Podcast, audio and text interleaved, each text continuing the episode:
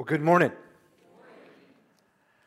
Um, years ago, I was traveling from Sierra Vista to Phoenix on I 10 when all of a sudden traffic came to a stop. And I was to find out later that there'd been a, a fatal accident on I 10. And when there's a fatal accident, close the freeway and direct everybody off.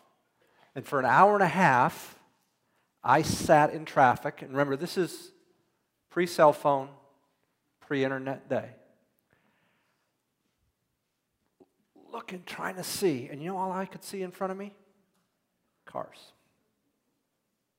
How long was it going to be there? I didn't know.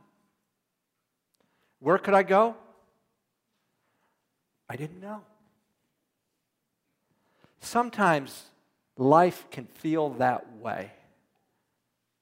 Circumstances have us stuck. And every place we look, we can't see.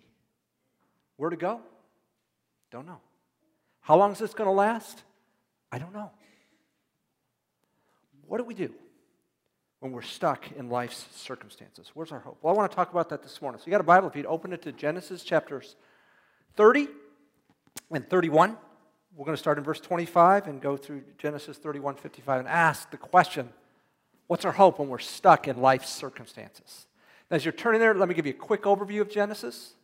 Uh, the first 11 chapters, God creates, and humanity pushes back to say, we don't need God. Normally, I try not to delve or I don't often delve into current events. But like many of you, I opened my phone today and I checked on my news app to find out there had been yet another shooting. I think that's two in this weekend. And there's a whole bunch of politics that are around that, but one piece that is not talked about that bothers me is the question is why are we doing this? Why are we shooting each other? And part of my contention is since we've moved away from believing that we are created in God's image and that we're chance of a chemical reaction, it makes life a whole lot less valuable. And so I feel free to go ahead and shoot you because I don't believe you're made in God's image and I don't have to give an account for that. And as we move away from the idea that we're created by God and that we're just here by chance, it makes life a whole lot less valuable. Anyway, God created, humanity pushed back. And God said, I'm going to reinsert myself through this nation called Israel. He started with Abraham and Sarah. There was a second generation, Isaac and Rebekah, and the next generation is Jacob. And uh, out of Jacob's family, we saw was a mess last week. Um, God drew the nation of Israel and he drew the line of Jesus, and, and God's making himself known through the church today. Uh, but that all started with this family of Jacob. And Jacob's in process. He's going to be one of the the patriarchs, the forefathers of, of, of the Jewish faith and of our faith. But man, he's, he's got some character flaws. He's really deceptive.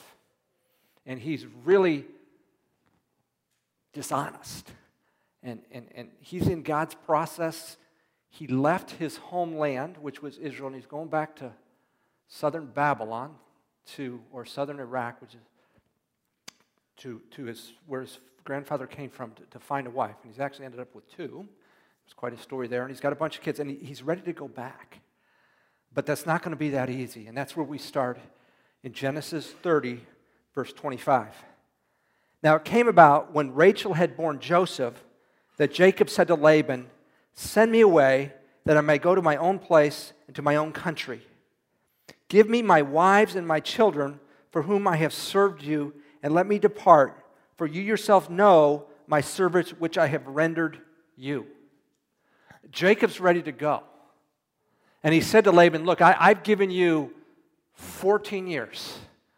And, and I, yeah, I've gotten, I wanted one, I've gotten two wives out of it. And I'm ready to go. But technically, Jacob has only earned uh, his, his wives. And, and, and, and the kids are, are in question can they go or not? So Laban answers, verse 27 But Laban said to him, If now it pleases you, stay with me. I have divined that the Lord has blessed me on your account. He continued, Name me your wages, and I will give it. Laban, his uncle, realizes, Man, I've prospered since Jacob's been here. I don't want him to go. Now, Laban's not thinking about Jacob. He's not thinking about anybody else but Laban. But this Jacob, man, he, he really causes me to, to, to flourish. And I, I don't want you to go. Maybe he wants to go. I don't care. I don't want you to go. Uh, then Jacob's going to answer him, but he said to him, You yourself know how I have served you and how your cattle have faced, fared with me. For you had little before I came, and it has increased to a multitude and the Lord has blessed you wherever I turn. But now, when shall I provide for my own household also? Yeah, you've been making a killing off me, Laban. But what about me? I got two wives, two servant women, and 12 sons and a daughter. I, need to care for them. I, have got financial responsibilities. So, verses 31 through 34. Um, they make a deal. Jacob will continue to shepherd Laban's flock, but all the lambs that are born that are spotted, spotted or speckled or multicolor will be his. Most sheep are born monochromatic, one color. They will be Laban's. Normally, a shepherd takes 20% of the, sheep that are born. But uh, this is the deal they work out. And we're going to see as we get into this that the Lord's been in that. But, but Jacob's taken a pretty big risk because I don't know what the percentages are, but not that many are born spotted or speckled. So that's the agreement they make. But, but look what Laban does verses 35 and 36. So he, Laban, removed on that day the striped and spotted male goats and all the speckled and spotted female goats, every one with white in it, and all black ones among the sheep, and gave them into the care of his sons. And he put a distance of three days' journey between himself and Jacob, and Jacob fed the rest of Laban's flock. So, Laban says, Okay, we'll do that. And he takes all those that are spotted or speckled, and he, he brings them off over here. They're going to be three days for Jacob's going to be herding sheep. So Jacob's going to start with all sheep that are, that are one color. And he's got to hope in the genetics that some come out spotted and come, some come out speckled. So what, is, what does Jacob do? Well, verse 37 to 39 Jacob took fresh rods of poplar and almond and plane trees and peeled white stripes in them, exposing the white which was in the rods. He set the rods which he had peeled in front of the flocks in the gutters, even the watering troughs where the flocks came to drink, and they mated when they came to drink. So the flocks mated by the rods, and the flocks brought forth striped, speckled, and spotted. So he takes some trees and he puts them by the watering trough, because this is where they made, and, and he puts stripes in those trees. And his thinking is that as the the sheep see that, that they'll produce spotted and speckled lambs. I don't think there's any science in that. I don't think there's, but that's what he does. He didn't get that idea on East Campus. I just want to say that. Jacob separated the lambs and made the flocks face toward the striped and all the black in the flock of Laban. And he put his own herds apart and did not put them with Laban's flock. Moreover, whenever the strong of the flock were mating, Jacob would place the rods in the side of the flock in the gutters so that they would, might mate by the rods. When the flock was feeble, he did not put them. So the feebler were Laban's and the stronger Jacob's. So here's the end of all this planning and scheming. Verse 43. So the man, Jacob, became exceedingly prosperous and had large flocks and female and male servants and camels and donkeys. And we're going to get an explanation in just a little bit of what went on there. But God prospers Jacob. Well, it shouldn't be a surprise. He's been prospering him for a while. Remember, they, they set the terms. Jacob and Laban did. And really, they were favorable terms to Laban. And Laban was all on board, and he got in there, and he's got his spotted and speckled ones out. He, he said it, so things favored him. But Jacob prospered anyway. Well, what's the response of, of Laban's family? Chapter 31, verses 1 and 2. Now Jacob heard the words of Laban's son, saying, Jacob has taken away all that was our father's, and from what belonged to our father, he has made all this wealth. Jacob saw the attitude of Laban, and behold, it was not friendly toward him as formerly. Laban's good. As long as things are going his way, he sets the terms. But things start to go Jacob's favor. Mm-mm. Aren't you happy that, that I mean, you, you've prospered for 14 years with, with Jacob there. Can't you cut him a little? No, no, no. He's not, not happy about that. This is all about Laban. It's all about us getting rich at the expense of everybody else. How far does greed go back? It goes back at least this far. At this point, God steps in. Here's what he says, verse 3 Then the Lord said to Jacob, Return to the land of your fathers and your relatives, and I will be with you. So he's got, I mean, it's been, we're going to find out it's been 20 years. And it's been a deal switching daughters for wives and, and then manipulating circumstances and flocks and sheep. And we'll find out in just a little bit there's been more. So, so God has said, Jacob, you need to go. The question Jacob's first comes to mind is I have married two of Laban's daughters, Leah and Rachel. They going with me or they staying? Well, we'll find out. Verse 4. So Jacob sent and called Rachel and Leah to the flock in the field and said to them, I see your father's attitude that it is not friendly towards me as formerly, but the God of my father has been with me. You know that I've served your father with all my strength. Yet, your father has cheated me and changed my wages ten times. However, God did not allow him to hurt him. Laban hasn't de- dealt honestly with Jacob. He's, he's treated him, he's changed his wages ten times. If he spoke thus, the speckled shall be your wages, then the flock brought forth speckled. And he spoke thus, the striped shall be your wages, then all the flock brought forth striped. Thus, God has taken away your father's livestock and given them to me. So Jacob realizes this stuff of putting the trees and striping them and putting them, making sure they're there when they made, that, that's, that's all window dressing. What's gone on is God has stepped in and given him favor. And he's given him a flock. Verse 10 And it came about at the time when the flock was mating that I lifted up my eyes and saw in a dream. And behold, the male goats which were mating were striped, speckled, and mottled. Then the angel of God said to me in the dream, Jacob, I said, Here I am. He said, Lift up now your eyes and see that all the male goats which are mating are striped, speckled, and mottled. For I have seen all that Laban has been doing to you. God is involved in this. It's been 20 years, but God hasn't missed it. God hasn't forgotten, and now He's going to speak.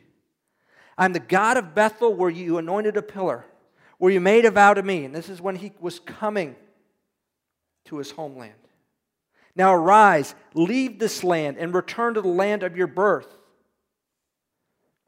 Rachel and Leah said to him, Do we still have any portion or inheritance in our father's house? Is a rhetorical question. Are we not reckoned by him as foreigners? Yes. For he has sold us and has also entirely consumed our purchase price. In other words, Jacob gave him seven years of service for each daughter, 14 years. But rather than saving that as a dowry to send off his daughters, no, no, Jake, uh, Laban has consumed that for himself.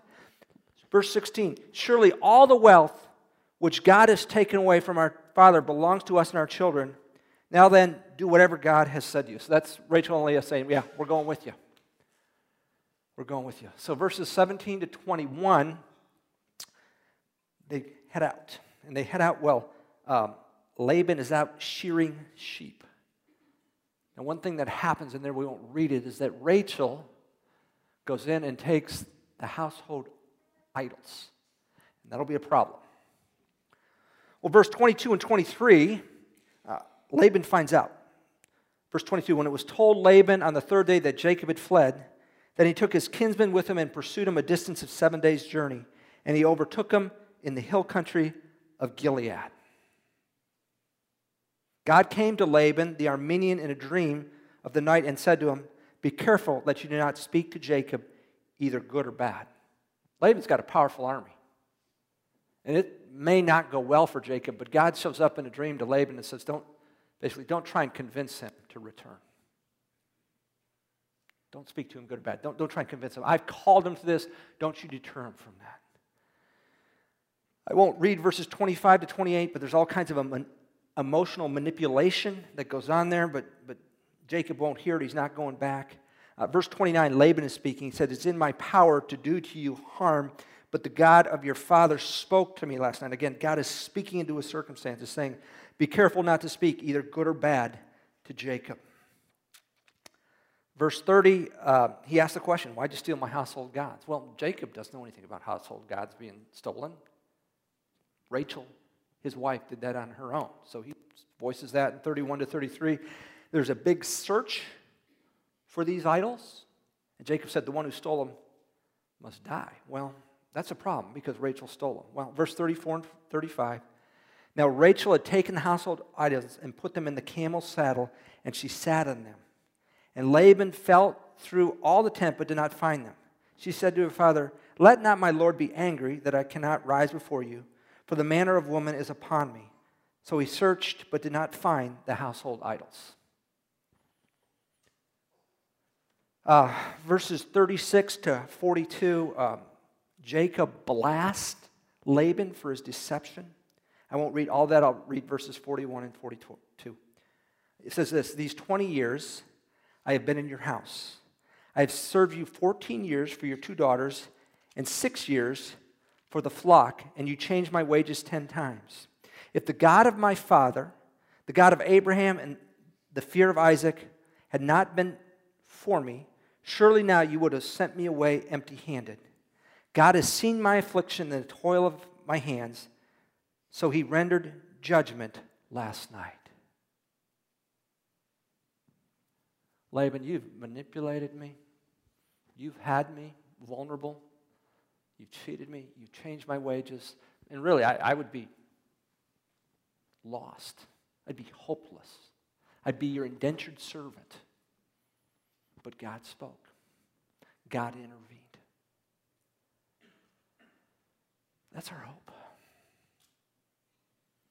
When circumstances have us hemmed in, when we're stuck on the freeway and all we can see is parked cars and we can't see an exit, we can't see anything, our hope is that God intervenes in our circumstances. So, what's our hope? When we're stuck in life circumstances, our hope is that God intervenes. So now here's the question I have for you What are your circumstances? See, see for, for Jacob, he was caught under an all powerful boss who wasn't going to let him go. And he waited, and he waited, and he waited, and finally said, Now is the time to go. So I'm wondering is it a health issue?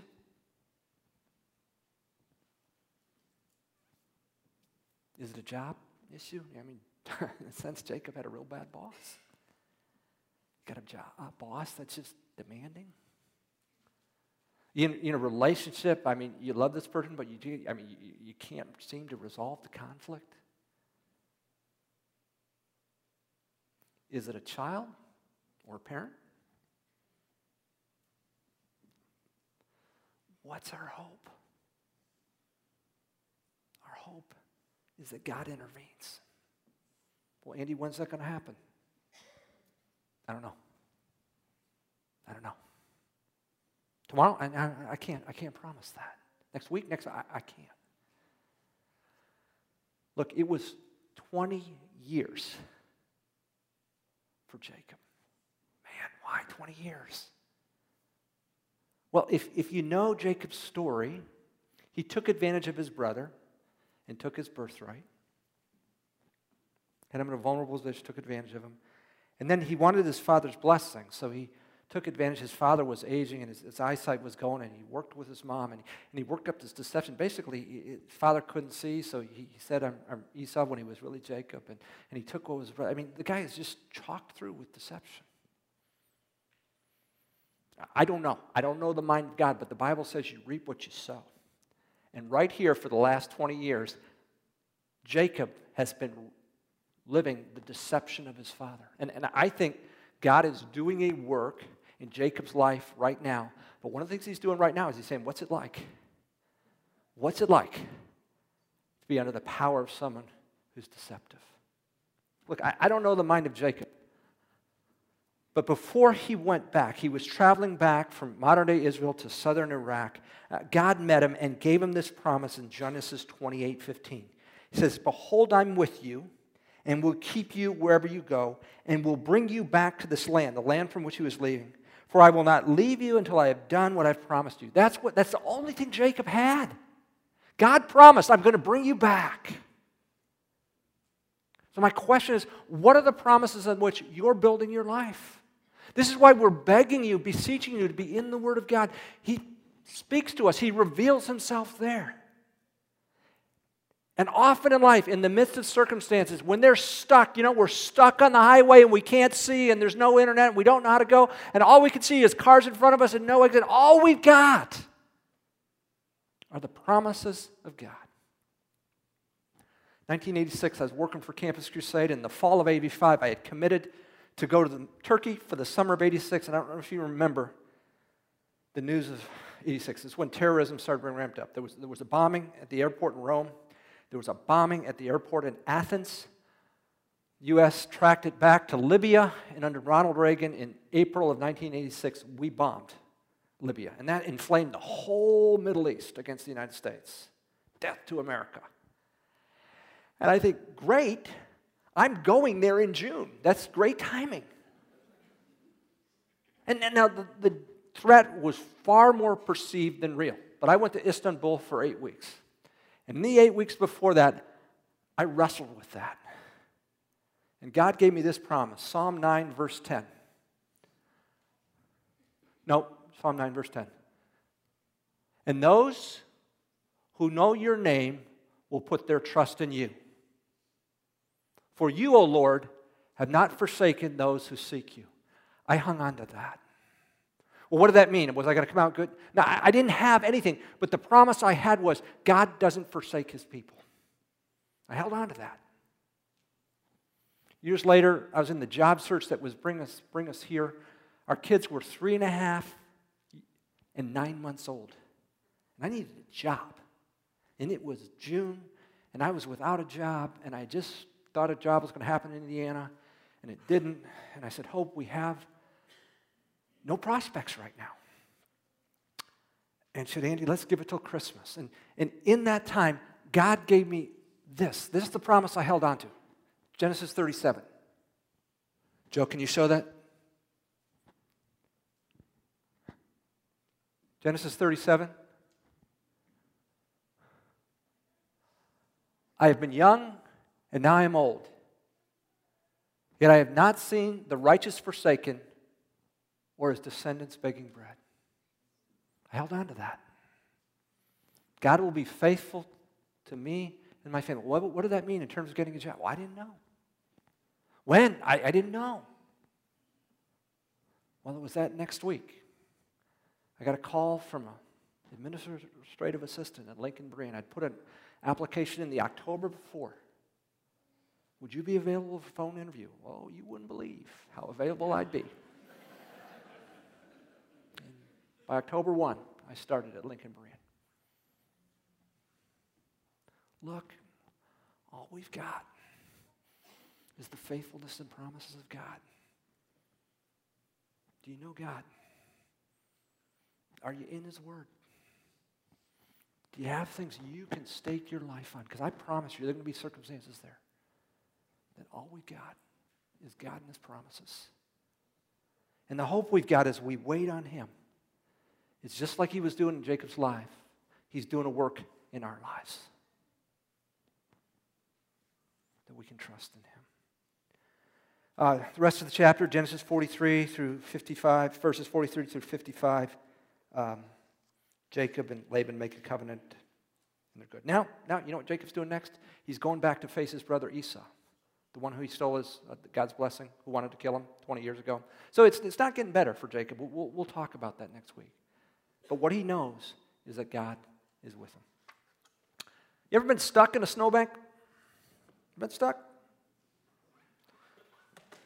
Everybody stuck in a snowbank? Okay. So what do you do? You get in there and you stuck and you step down on the accelerator, you put it in reverse. How does that work out for you?